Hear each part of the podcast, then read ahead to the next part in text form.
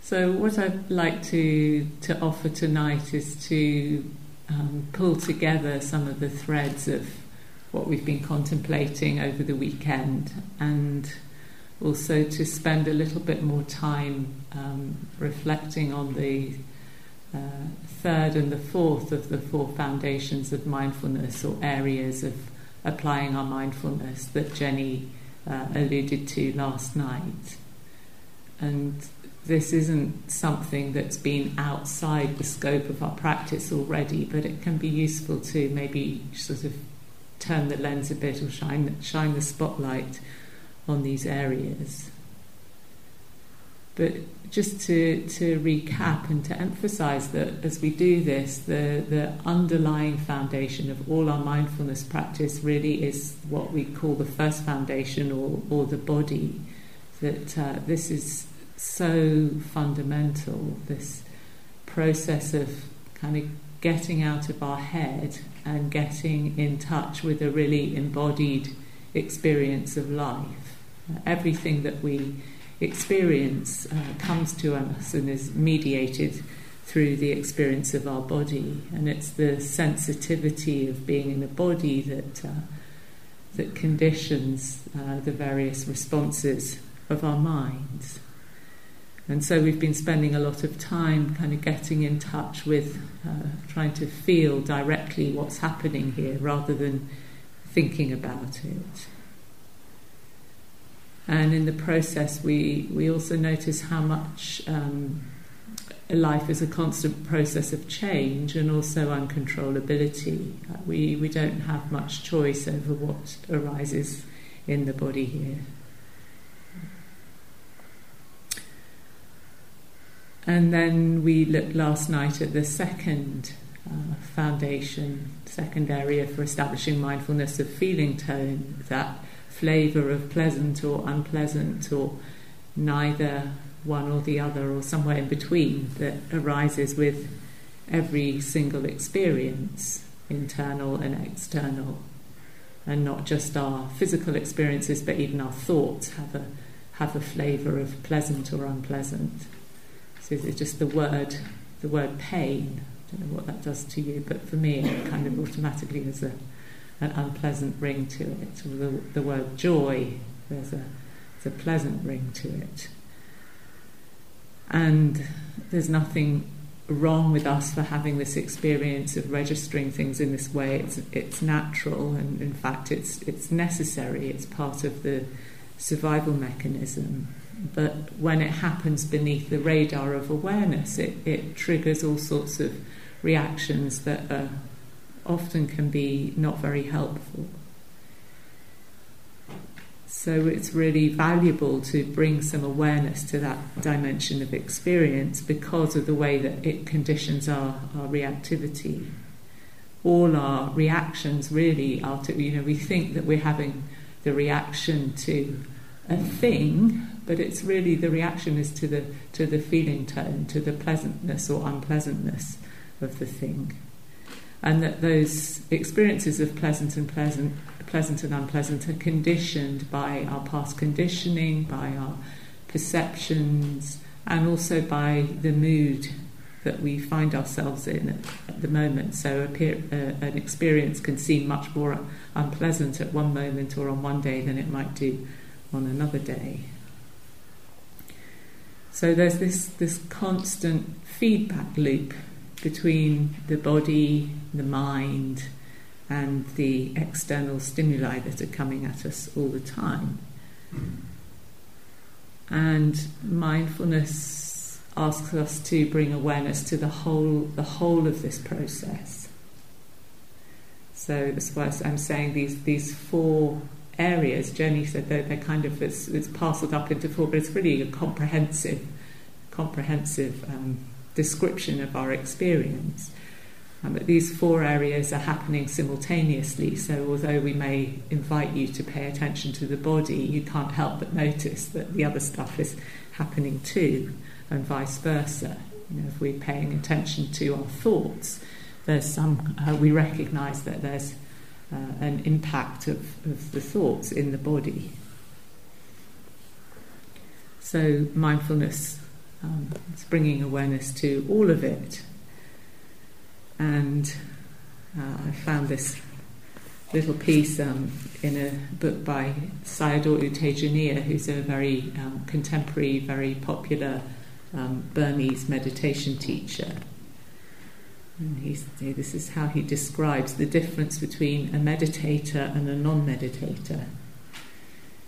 He says, When a car passes by, what differentiates the meditator from the non meditator?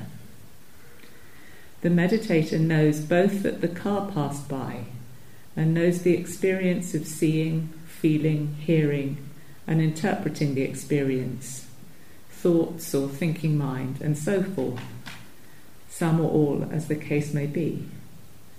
The non meditator just knows that a car passed by. So I think we're all meditators here. But for the non meditator, or the, the, the person who hasn't considered this or, or considered this approach to experience, tends to think uh, that the content of our thoughts is uh, the reality that's dictating our life. Know. Whereas, in fact, when we begin to bring mindfulness to all these processes, we, we realize that we're co creating our life experience all the time. If we don't realize that, then the way that we try to address problems, um, kind of we, we, we tend to tackle the wrong thing. So it's a bit like the hornets being stuck in here last night or being stuck inside the house. They're, they're buzzing against the window, bashing at the window and frantically trying to find a way out, and they don't realize that the window is open just above them. And actually, if they could, I often think if they could just be still and listen and feel for where the current of air is coming from, they could find their way out. You know, and this is what our minds do. We're like we're like hornets or flies trapped inside a tent. We're we're so busy trying to pull all the gear levers with the wrong bits of experience that we don't actually um, see until we stop, um, where we can actually uh, intervene, where the where the path to some freedom and some disentanglement lies. So this is also why we spend so much time stopping coming into the body. And, and this kind of stopping takes takes courage. You know, it's not an easy thing to do. So Thomas Merton, the um, Trappist monk, he talked about this process being courageous rest. You know, we're not just, your friends and family might think you're just here for a nice, peaceful weekend. little do they know. You know it take, takes a lot of courage and determination to stop. So, part of this then is to um, stop so that we can notice how the mind and the conditions in the mind are feeding into and colouring our experience. So the third, the third foundation of mindfulness is the mind itself, and this can be something that it's hard to wrap our heads around because nobody understands exactly what the mind is, where it is. Consciousness is still a great mystery to us. It's kind of like the mind is, is the water that we're, we're swimming in, awareness is the water that we're swimming in. But we can know the mind, or we know the mind through its activities. So the mind is that which thinks, that which knows, that which feels, that which pays attention, which, which forms intentions.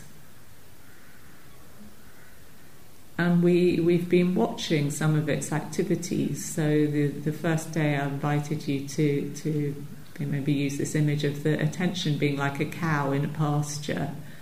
And the cow might be sometimes you know, lying down under its favorite, favorite shady tree and sometimes it's kind of running around all around the pasture. Sometimes it's jumped right over the fence and out onto the motorway. And we can know all that. We can we can see that activity of the mind, that activity of paying attention. We can also notice the forming of an intention, the forming of an intention to stand up, or an intention to turn around on our walking path, or to go and make a cup of tea. And we can know when the mind is distracted or undistracted. We can know when the mind um, feels composed and settled. We can know when the mind feels kind of constricted around an experience and maybe kind of stiff. So, this uh, dullness or drowsiness that um, Jenny was naming yesterday, sometimes it's talked about as being the mind, the mind's become kind of stiff, kind of got no manoeuvre room in it, and, and sometimes the mind feels quite sort of light and flexible, open and spacious.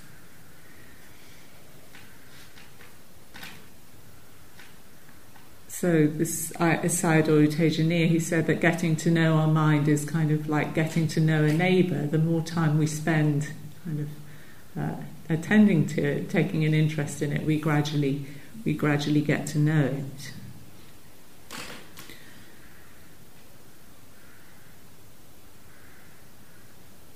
And the mind is it's always in some kind of a mood. So uh, it may be a peaceful mood, maybe a happy mood, maybe a contented mood, but the mind the mind always has some kind of condition so it's as if uh, we're swimming in this water of consciousness, but the water often gets coloured by a particular uh, mind state or a particular, like a particular dye. So suppose you know we're feeling aversive, aversion being like a red dye for the sake of example, and then you know when we look through the red dye, the whole world looks red. And if we're not a meditator, we might see the world out there and think the world is all red. But with this skill of actually bringing some awareness to the state of our mind, we can notice that there's this red dye colouring the mind. And it's really useful to see that in meditation because uh, if we don't do that, it's as if we, we sit here on our cushion thinking that we're meditating, but actually the aversion or the wanting might be meditating through us. You know, we're kind of charging it up by letting it take the driving seat. So when we notice this and ref- reflect on it, it becomes really evident that our happiness and well being are really impacted by how we take care of our minds. And I was just reflecting, was thinking about this, is how much time and energy we spend taking care of our bodies, how well trained we are from, from childhood to take care of our bodies, to brush our teeth, to wash, to care with how we dress, what we feed ourselves, how we exercise. I wonder how many of us really have invested in our lifetimes uh, even I've spent you know eight eight and a half years as a nun, I would still say that I've probably spent a lot more time uh, worrying about my body and my appearance over the decades of my life than I have attending to my mind. And isn't that kind of uh, somewhat sad in terms of if we were to become really skillful in looking after our, our well-being? Not saying that we should neglect the body, but it just feels like there's, a, there's an imbalance here.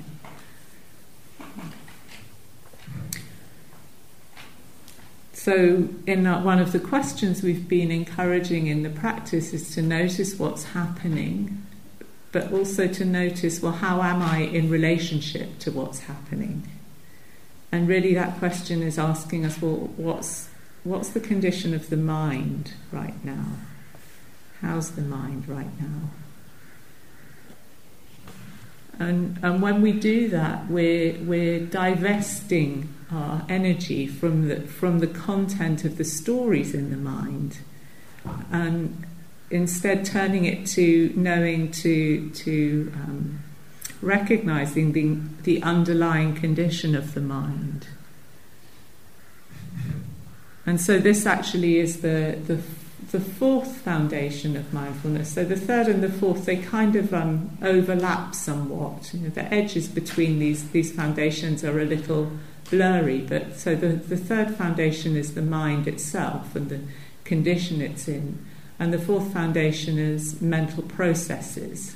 So this whole domain of thoughts and feelings and mind states and the dynamics between them. So, actually, the, the five hindrances that uh, Jenny named yesterday, these actually are listed. They fall under this fourth foundation of, of mindfulness, of mental processes. And we can see that in any, any one day, or that there's so many different processes that, that flow through the mind. You know, how many different mind states have you experienced today?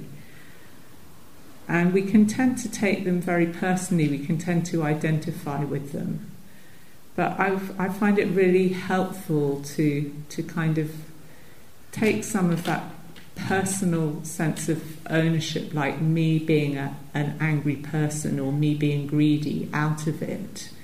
To actually see them, one, one uh, monk describes the mind as being like a committee It's made up of lots of members with lots of different voices, and they're all kind of arguing with one another and, and clamoring for the, the microphone. And what mindfulness can do is to notice this process and to notice which one has taken the mic.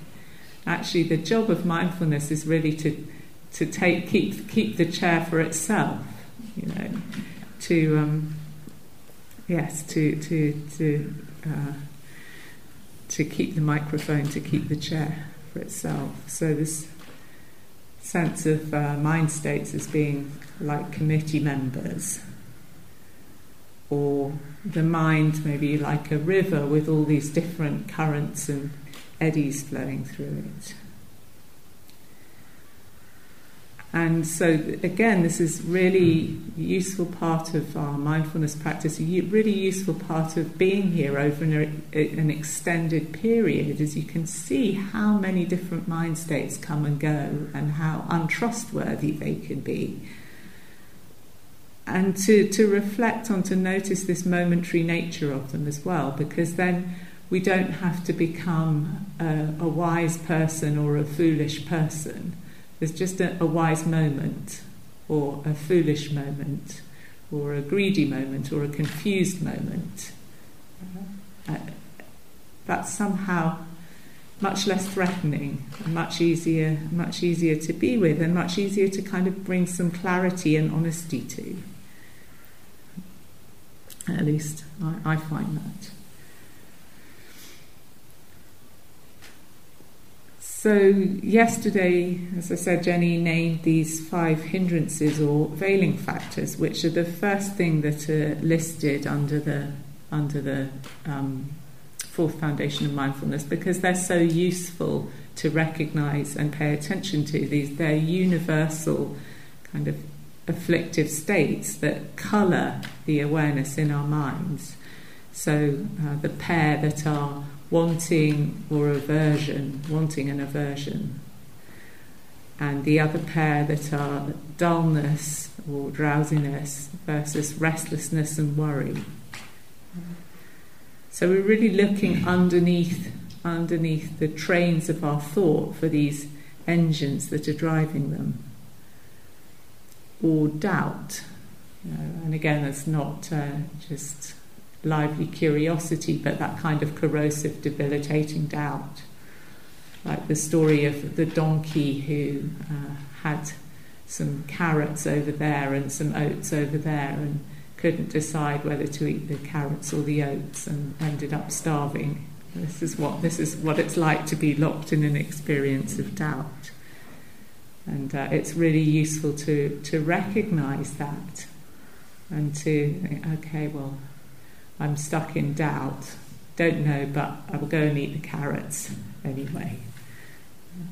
That we don't let doubt uh, monopolize the driving seat.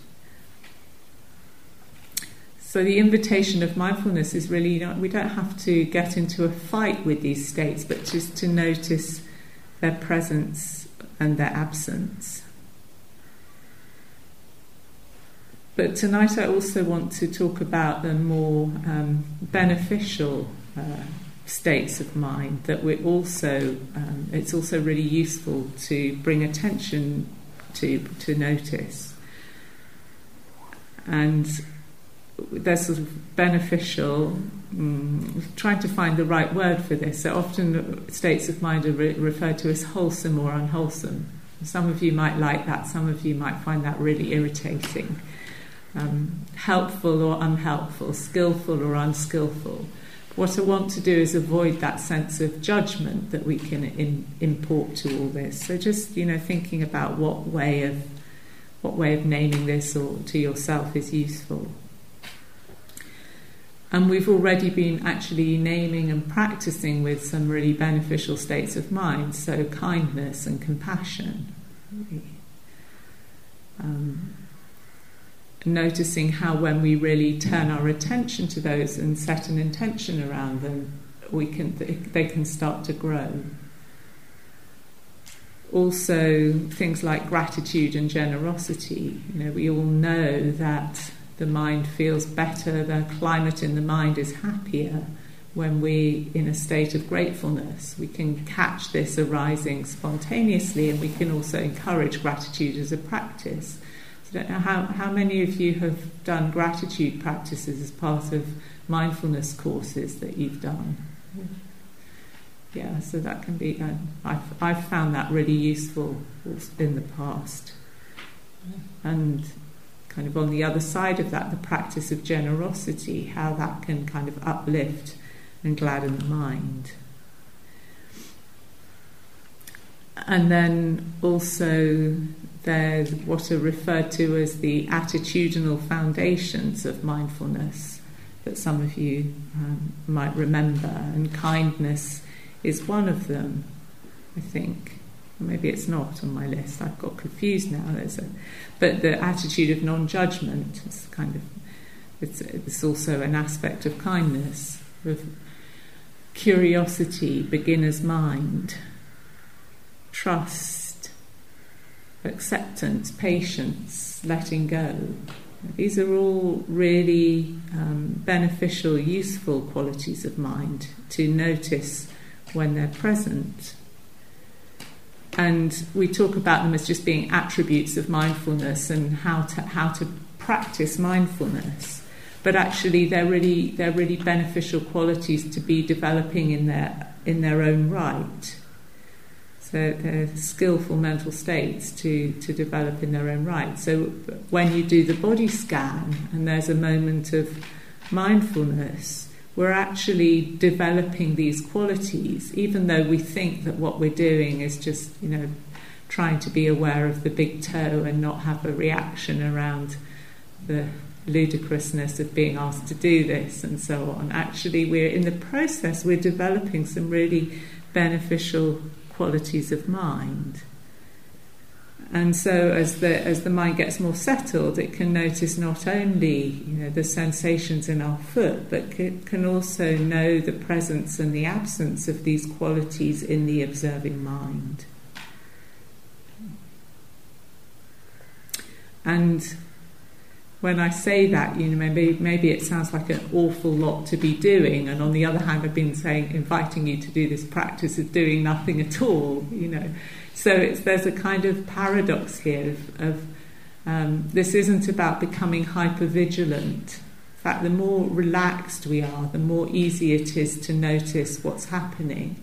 And awareness notices things without a whole lot of effort from us. This is so. This is this is a an invitation to a very uh, relaxed kind of awareness here. As we get used to looking out for these qualities, we can also we can also notice what conditions they're arising and their disappearance. So this is the, the one of the differences between knowing the mind and knowing mental processes in knowing mental processes, we come to see well, what, what conditions the uh, increase and the growing of aversion in a certain situation, and what causes the aversion to kind of deflate. What causes uh, a sense of interest to increase? What causes the interest to, to disappear and boredom to set in? And we're just learning that through, not through theoretical thinking about it, but through just watching our own experience directly.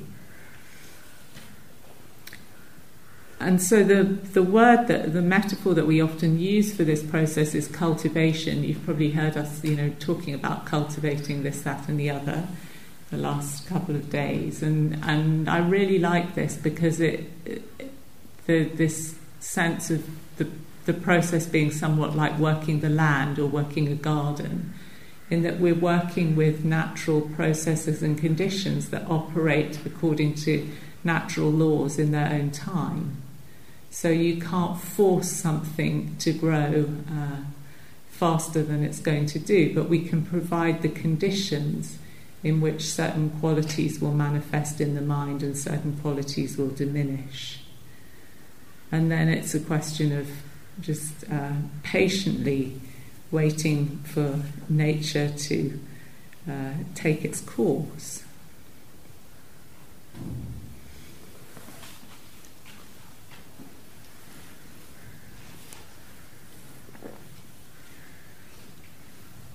So I just want to name an, an, another list that's there in the, in the um, fourth foundation that balances these five uh, hindrances or veiling factors that Jenny spoke about. And as we said, that they're called veiling factors because they obstruct or they hinder our our ability to see clearly. Like they're, they're like the dye in the water or mud that's obscuring the water, and we can't then see clearly what's really for our own benefit or what's really for the benefit of a situation or other people. But there's also given equal weight in this in this Buddhist psychological framework is another set of qualities which are traditionally called awakening factors. They're, they're really the qualities that actually clarify uh, clarify the water and reveal what's there and, and lead to a process not of entanglement but to disentanglement. And it's, I think it's interesting to name them because, unlike the things that I've named so far, like kindness and compassion and gratitude and things, they're not things that we tend to think of as virtues in a traditional sense but they're really sort of meditative qualities of the mind. And so it won't surprise you to know that the first one of them is mindfulness. That this is, this is regarded as a, as a wholesome, clarifying quality of mind. So just this uh, ability, this uh, ability to stay present, to be aware of what's happening as it's happening. And then the second quality is investigation. So we've, we, have we have named this already as, as curiosity. But it, it's curiosity that, that brings wisdom to bear. So it's investigating things, applying all, all the wisdom, all the understanding that we have um, process of wise reflection. So, what is this experience that I'm having right now?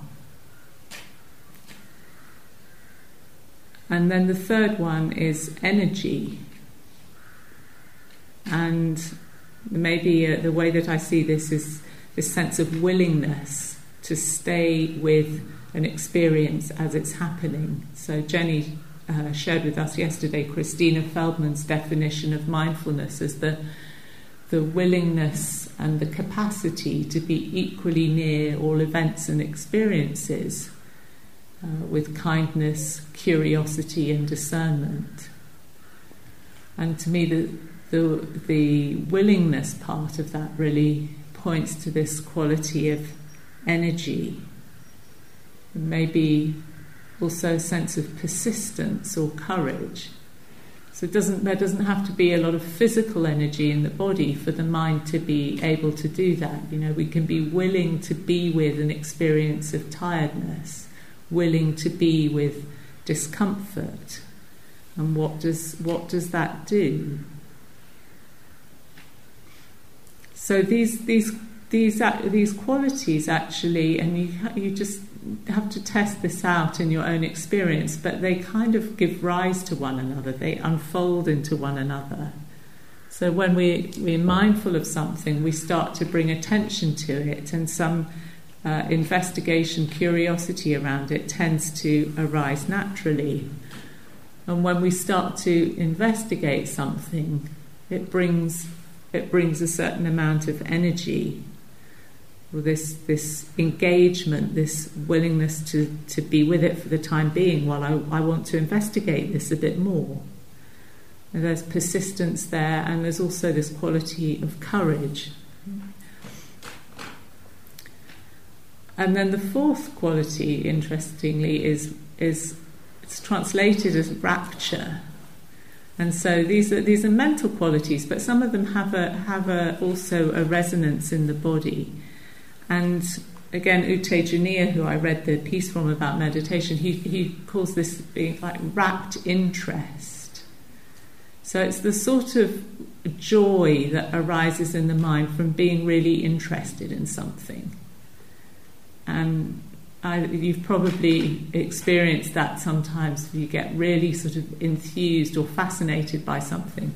Or I quite, I often notice that if I'm listening to something on the radio or on television and somebody's talking about something that they find really interesting. And it may be something that's absolutely have hitherto of no interest to me but there's something about the enthusiasm of somebody who's really really excited by something that's kind of catching. And there's there, this can also happen in our own minds as we really kind of um, really bring our really bring our interest and our um, our curiosity to something, that actually that process in itself gives rise to a kind of joy, a joyful engagement. And then out of this sense of, of joy and interest, there's a happiness that comes with it. Happiness has a calming effect on the mind. So happiness, um, and this this is mapped out a lot in in different um, different frameworks within these traditional teachings, happiness gives rise to tranquility. The, the, the happy mind starts to calm down. So this is again something you know. Don't take this. Don't take this for granted. You can you can check it out in your in your own experience. And I guess I'm not talking about, you know, as happiness leading to calm and then to the next quality, which is um, composure or concentration, steadiness or collectedness of mind. I'm not talking about the sort of happiness like that you you hear that your son or daughter got lots of A stars in their GCSEs and there's this you know huge excitement or whatever, but more the, the, the kind of happiness that maybe you experience sitting out there in the early morning with a cup of tea and it's nothing that you have to do and you're just really appreciating the, the beauty of the early morning. And when the mind is in that happy in that sort of way have you noticed how it starts to it starts to settle and becomes more aware and that the whole the whole, it just feels like the mind is more alive to all of its experience so that's the, this is the kind of movement from happiness to calm that I'm talking about. And then this leads to the final quality, which is something that we've also mentioned, is equanimity. This, and this again is implicit in this sense of the ability to be equally near all our experiences. So equanimity isn't a distancing or an indifference, but it's a it's a, an ability to be with things with a sense of perspective that we're not unseated by them. And really uh, equanimity, you know, it's something that flowers gradually as wisdom develops. It's not something we can can turn the tap onto, but it is something that we can start to orient to. All of these seven qualities of mindfulness, uh, investigation, energy, rapture, tranquility, concentration or composure, and equanimity. We may have little whiffs and slivers of them, and this is also why I'm naming them, is so that we don't overlook the pieces of them that arise. So it can be interesting if you ask people to name these qualities as they're being experienced. People, we're very, we're very quick to say, "Oh, I don't, I don't have any mindfulness. I don't have any mindfulness."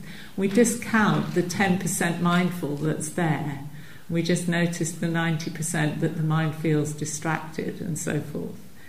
Or similarly with any of the other qualities, we we don't discredit.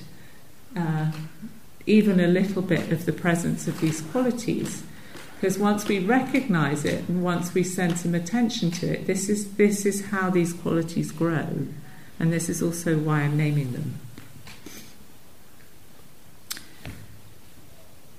And actually, I just, I know that some of you, this practice of doing nothing sparked some interest, and I was noticing that in my own mind. And so, you know, for example, if we we decide we're going to sit and explore the practice of what's it like to sit and do absolutely nothing.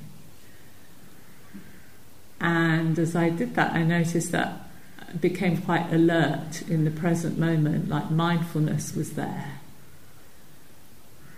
And there's some curiosity because oh, I'm not really sure that I know what it means to do nothing. This is interesting.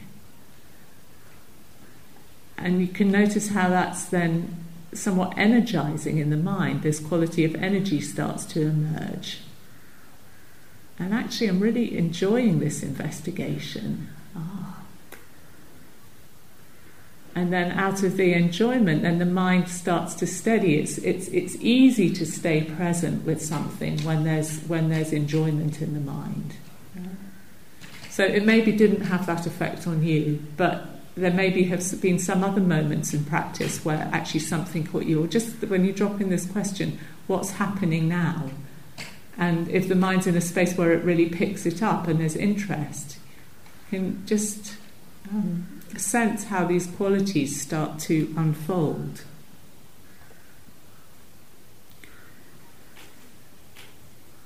So even when there's something difficult happening, like you notice that one of these one of these hindrances, one of these difficult qualities in the mind, there's there's a kind of turning point in the whole experience once mindfulness gets involved, once we start to notice this. Because then we're actually we we can flick the switch and start to seed some of these other qualities. So it's almost like there's, they start taking up more of the space in the mind, and, and the difficult, uh, the afflictive qualities will start to um, get displaced. So there's just to, to name, and this is the last thing I'll say, is uh, a practice that I find really helpful um, when we do find that we're struggling with difficult qualities of the mind that can help with with turning the switch in this way, with seeding um, these more beneficial meditative qualities. And there's an acronym for this practice that some of you might have heard of RAIN, R A I N. A friend of mine has turned it into GRAIN, which I think is quite useful. So when we notice that we're upset in some way or we've fallen into a pattern of re- reactivity, the first thing, the G, is stands for grounding.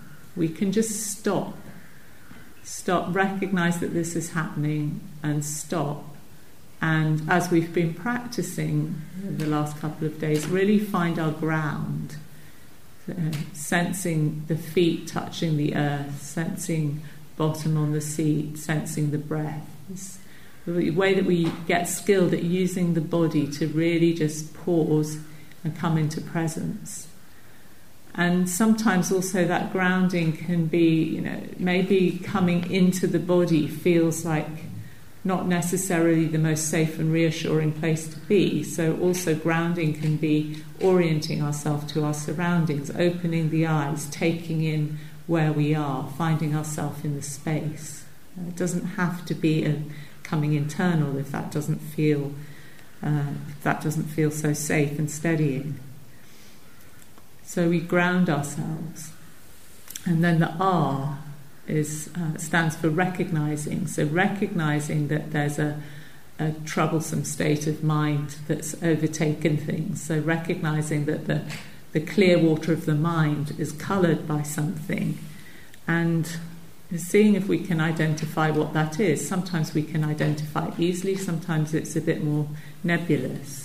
But as best we can, recognizing that some difficult mental quality is present, recognizing that there's aversion here recognizing that there's a lot of wanting or that there's doubt has taken over. And then the A is for allowing. So rather than firing another arrow, to use this arrow metaphor, rather than firing the arrow of aversion, I've got to get rid of this, I've got to fix it, we just let it be, at least for now. Just allow it to be there because then we're able to move to the next one, the I, which is investigate. Uh, so, what, what is this experience of doubt? Uh, do I notice uh, how it's manifesting in the body? so, when I'm, when I'm in a space of doubt, there's a kind of freezing up that happens, maybe, or some, some kind of. Um, there's also an element of fearfulness that comes into that. So, freezing up, maybe even a slight sweating. And what are the stories, investigating what are, what are the stories that I'm telling myself that is feeding this? Or, um, yeah, what are, what are the stories that are keeping it in place? Yeah. Are they, what happens when I believe these stories? what happens if I just would uh, bracket these stories or, or let them go, acknowledge that I don't know that they're true or not? How did this doubt kick off? Maybe something triggered it. What happens if I put my attention somewhere else? So just uh, investigating, not not in the not in the sense of over analysing it, but investigating what's my experience around it and how's that triggering other experience. And then the N, the last one, is for, for non-identification or um, to not taking not taking it personally, recognizing it as a process in nature, and in in doing that, returning to this more sense of balanced, open awareness. So I think Tara Brach calls the N uh, natural awareness, returning to natural awareness. But really recognizing that this is this is just uh, a mind state passing through. So this this acronym G R A I N, grounding, recognizing, allowing, investigating not taking it personally. this can be a really helpful thing to do uh, when we find ourselves grappling with these mind states. And it's a way of turning, starting turning towards these more beneficial, um, feeding these beneficial uh, qualities of mind.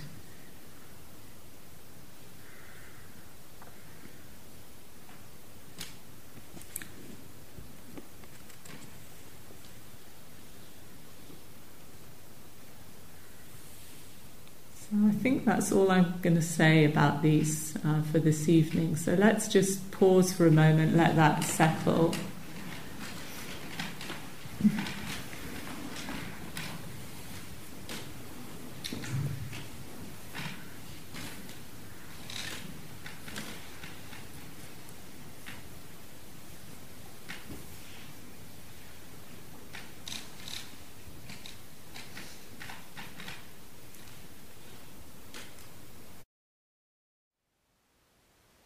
Thank you for listening.